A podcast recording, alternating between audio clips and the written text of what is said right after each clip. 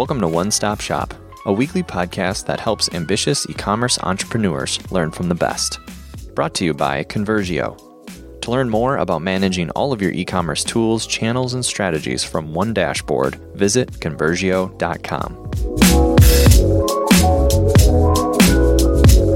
On this episode, we interview Donald from Valfre.com.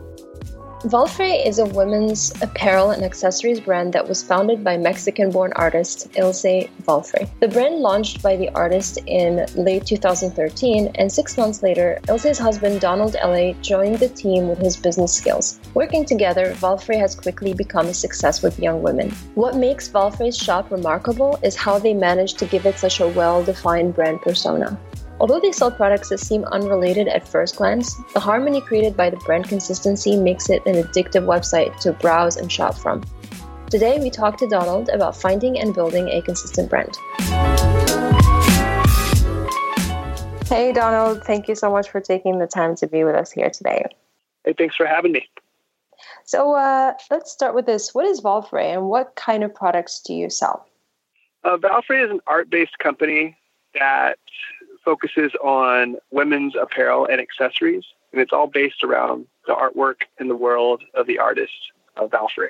What else can you tell us about the products that you sell specifically? Well, I guess some of our best sellers are our tech accessories. Um, our phone cases do really well. We've just expanded uh, earlier this year into dresses and, and jackets, which are also doing very well for us. Uh, let's say phone cases first, then uh, dresses, then jackets. So, how did it start? My wife is the artist Valfré, and she's been she's been drawing since she was a little girl. She was um, she's an illustrator. Uh, we met about six years ago at an after party of Coachella, and anyways, we hit it off on a personal level. But she showed me her she showed me her artwork, and when she first showed it to me, I just saw you know pages and pages of like her art on her blog and I was really wowed by it. I kind of quickly became her biggest fan. You know, and as we got to know each other, I, I noticed like she was just always drawing like all the time. And her vision was she wanted to like kind of bring her world to life by creating a brand. And she had some some major influences in her life. Her her father was definitely a um, a really creative soul. I think that kind of like sparked that within her. But her her aunt uh, owns a really successful fashion brand in Mexico.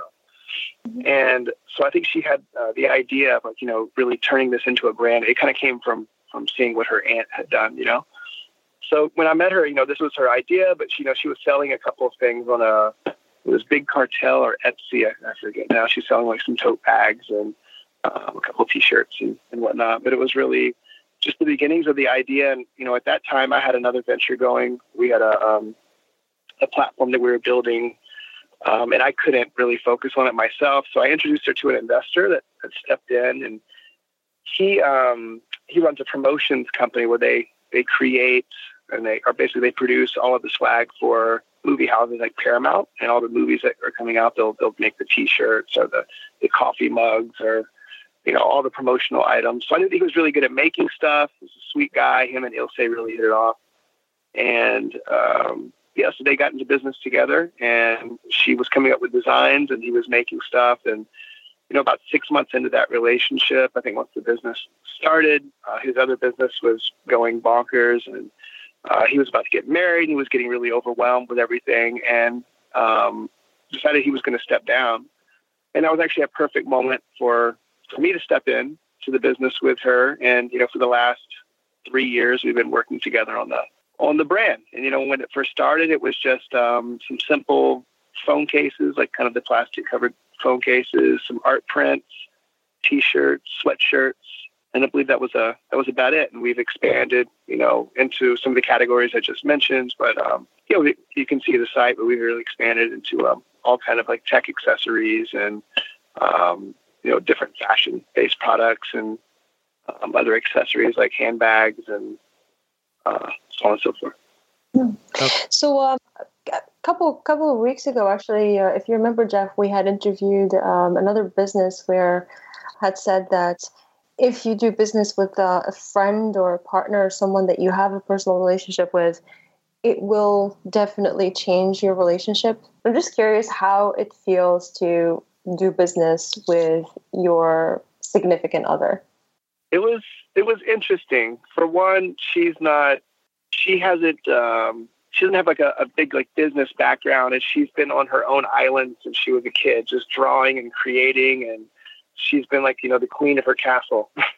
Mm-hmm. um, and like, you know, there's definitely some letting go you have to do whenever you, you form a team underneath you. And I think that was a that was a tough thing for her at first. And it's something she's really she's gotten a lot better at though. And that was tough for me at first to kind of like you know kind of like guide that. And also I'm I come from like a creative background myself and while I never in a million years would talk to her about her artwork, I also I do step in and say things sometimes about uh, product development and things that we think will resonate with with the customer. So I think the first couple of months was a little tricky, but I think we quickly found our own lanes and we just stick to those. And I think we work really great together. In fact, the whole team works really great together. Um, and it's, it's brought us closer. And I think, you know, there's, I think for a lot of people, including myself, I, I would have never thought that working with my wife would be like a, a healthy thing for our personal life. But it really has brought us closer together, and we enjoy it. I don't directly work with my own wife, but I work from home with the the stuff that I do, and so we spend uh, an unusual amount of time with each other compared to other couples, and we've definitely seen it be a positive uh, impact on our relationship. So, thank you for sharing that. Sure. Yeah, I mean, I think a lot of people would have the opposite to say, but um, it's cool that we're we've got good experiences with it. Yeah, no, yeah, mm-hmm. especially on both fronts. Seems like you're married and business partners together. it's important to have that as a positive yeah. in your life. What? It's wild. Yeah. All right. So, I mean, now speaking of wild, that's a nice segue. You mentioned in the beginning that you started off with like cell phone cases and then you started to get into the paper goods and clothes. I'm really interested. How do you I have some thoughts, but I want to get yours first. How do you solidify so many different types of products, like from apparel to paper goods to tech kind of items, under one brand? I think the artwork and the culture that the brand has created really lends itself to a lot of different products. And we're really going for something like a Hello Kitty meets Marc Jacobs in a way, right? it's an art based company. And like, you know, it was interesting in the beginning, like when, you know, the first guy was involved with with Ilse here, I think the the first thing you think of when you meet Ilse and you see her artwork is you think, okay, cool, artwork. Take the artwork, put it on products, sell it. Right? That seems to be the the natural business model, right? But you know, our demographic is, I guess, the sweet spot is 18 to 24 uh, year old females, right? That are sassy, they're um, little angsty. They like fashion. They're into music, that sort of thing, right? And I think right now in fashion, where I think maybe now, just recently, like graphic tees are getting to be like more popular again. But say three years ago, back then, it wasn't something where it was really flying. It was a lot of more like subtle type of apparel, more like blanks, more more neutral colors and, and whatnot, right? So we found that the graphic stuff that she was creating was was really skewing more younger than where our fan base was. So anyhow, long story short, I think the the first thing you think of is like put you know put this artwork all over the place and sell it. We're now like we're really focused on bringing her world to life through creating the garments that the artwork and the characters are wearing and the type of products that these girls would use, right? And through that, that kind of lends itself to all types of products. Now we use the artwork to really market the products that we're creating. And while we do like put some of the artwork, you know, on products, we don't. You'll notice that we don't put on everything. You'll see, you know, you'll see some really like simple dresses on the shop, or you know, but by while other things we'll have like the jackets will have more like statement pieces, you know. Mm-hmm. But um, I, I don't know. I don't know if I answered your question or not, but I guess the world that she's created kind of lends itself to create, you know, a lot of different types of products. No, I, I like it. It did, I think it did answer it well because that was one of the things that uh, both Eliana and I noticed when we were prepping for the interview and going over um, the website and the brand in general is that there's definitely this personal this persona, this brand persona that jumps out, that sort of solidifies it all. And so to hear you kind of express more, it's, it's sort of the common denominator is the art and then from the art this world is naturally created makes a lot of sense. I think most of the time from the business research and things that i've done or from the clients that i've worked with you, you very often get told if you're focused on a bunch of things it ends up meaning that you don't do anything. And so for you to what seemingly looks like you've successfully are doing a bunch of things under one roof or under one brand um, and doing it well it's encouraging to kind of see something that breaks common sense type advice and, and that type of deal. Mm-hmm. I mean, we definitely have our best sellers, you know, and we do focus in a lot more on those than we do on the other things. But I feel like we're three years in, we're still in test mode. T- we're testing all kinds of things, you know, mm-hmm. and I think we've got the platform to do that. She's got a really diehard fan base that you know they they tune in for our artwork and they're they're really liking the products. So it's um, you know, it, it allows us to be able to test and and see which products are working better than others. Do you feel like the the brand as a whole, as you go through and you're testing products and things, do you feel like you're just naturally revealing it, or are you actually building something along the way? Is it something that you're cre- is are you like basically are you finding it or are you creating it? I think it's like a combination of both. I see where you're going with that. Yeah, I think it's really a combination of both. I mean, we're we're revealing it because I think it does naturally lend itself to everything, but we're also we're also really having to to build it because it hasn't existed until we've we've built it. You know. Mm-hmm. And then in that same vein too, what advice do you have? Like what? Um, so for somebody that is also young, um, new entrepreneur, new business owner that's trying to discover their brand, their voice, um, what kind of tips could you give them to help them along that journey? Just consistency, just to just to live it and um, I think people want to get out and they want to, you know, they think they get a couple of influencers to promote their product and they're going to get all the sales. They get, you know, 100,000 Instagram followers and their their business is made. Eh, you know, you have to really. It starts with the product. You got to create great products because great products market themselves.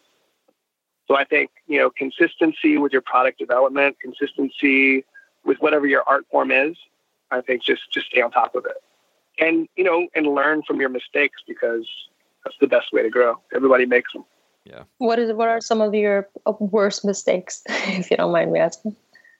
Or most memorable oh, man that's a tough question them, let's not call them worst but let's yeah let's uh everybody makes them right? We so. just i just watched uh i think a bob ross episode the other day and they're not mistakes they're happy accidents. Yes. Happy accidents. I think um be careful who you hire. Don't don't make bad hires. Hire slow, fire fast if you have to. um, and you know, speaking of brand and consistency, one thing that I think is really interesting earlier when you were describing the brand or the the typical um, buyer it's so funny because Jeff and I just used the exact words describing it, right, Jeff? Like yeah, yeah, yeah. sassy and fashion forward, and you were basically reciting everything that we said. So it was, it was, it just goes to show you how you know how specific and how zoned in the brand is. So that I thought it was very interesting. Yeah, I'm glad our our message is is uh, oh, it's crystal clear. It's crystal clear.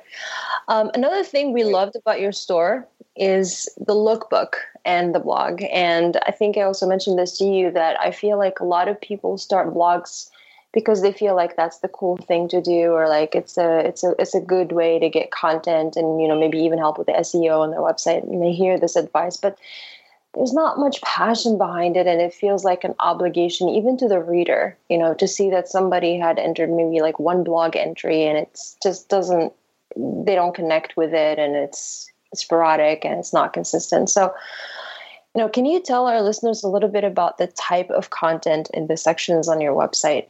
Well, I guess we just like to highlight content that we that resonates with us naturally, and then uh, I feel like this will, you know, or will be interesting to her fan base as well. I mean, like I said, her fan base is into to music and art, and uh, they're interested in being entrepreneurs. They're interested in, you know, fashion, and so yeah, we just like to to showcase different girls who are, you know, in these spaces or, you know, different playlists or happenings, you know, in the Los Angeles area.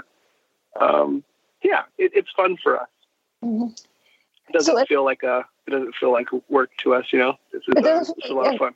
It, it definitely doesn't. I mean, I can I can tell that it doesn't feel like work, and that's that's primarily the reason why I loved your website so much. Is because you know reading it and looking at the pictures. And by the way, we will put a link to Valfré um, for our listeners to check it out. You know, it was it was highly entertaining to look through the lookbook and just click on things and see where things lead me. You know, and I thought anybody who owns a business and especially if the products are visual and they like to showcase their products if they're selling beautiful things i think they have something to learn from the way things are displayed on your site. So we'll definitely love for them to to check it out. Um, now we know that your wife is the you know mastermind behind this um, the art.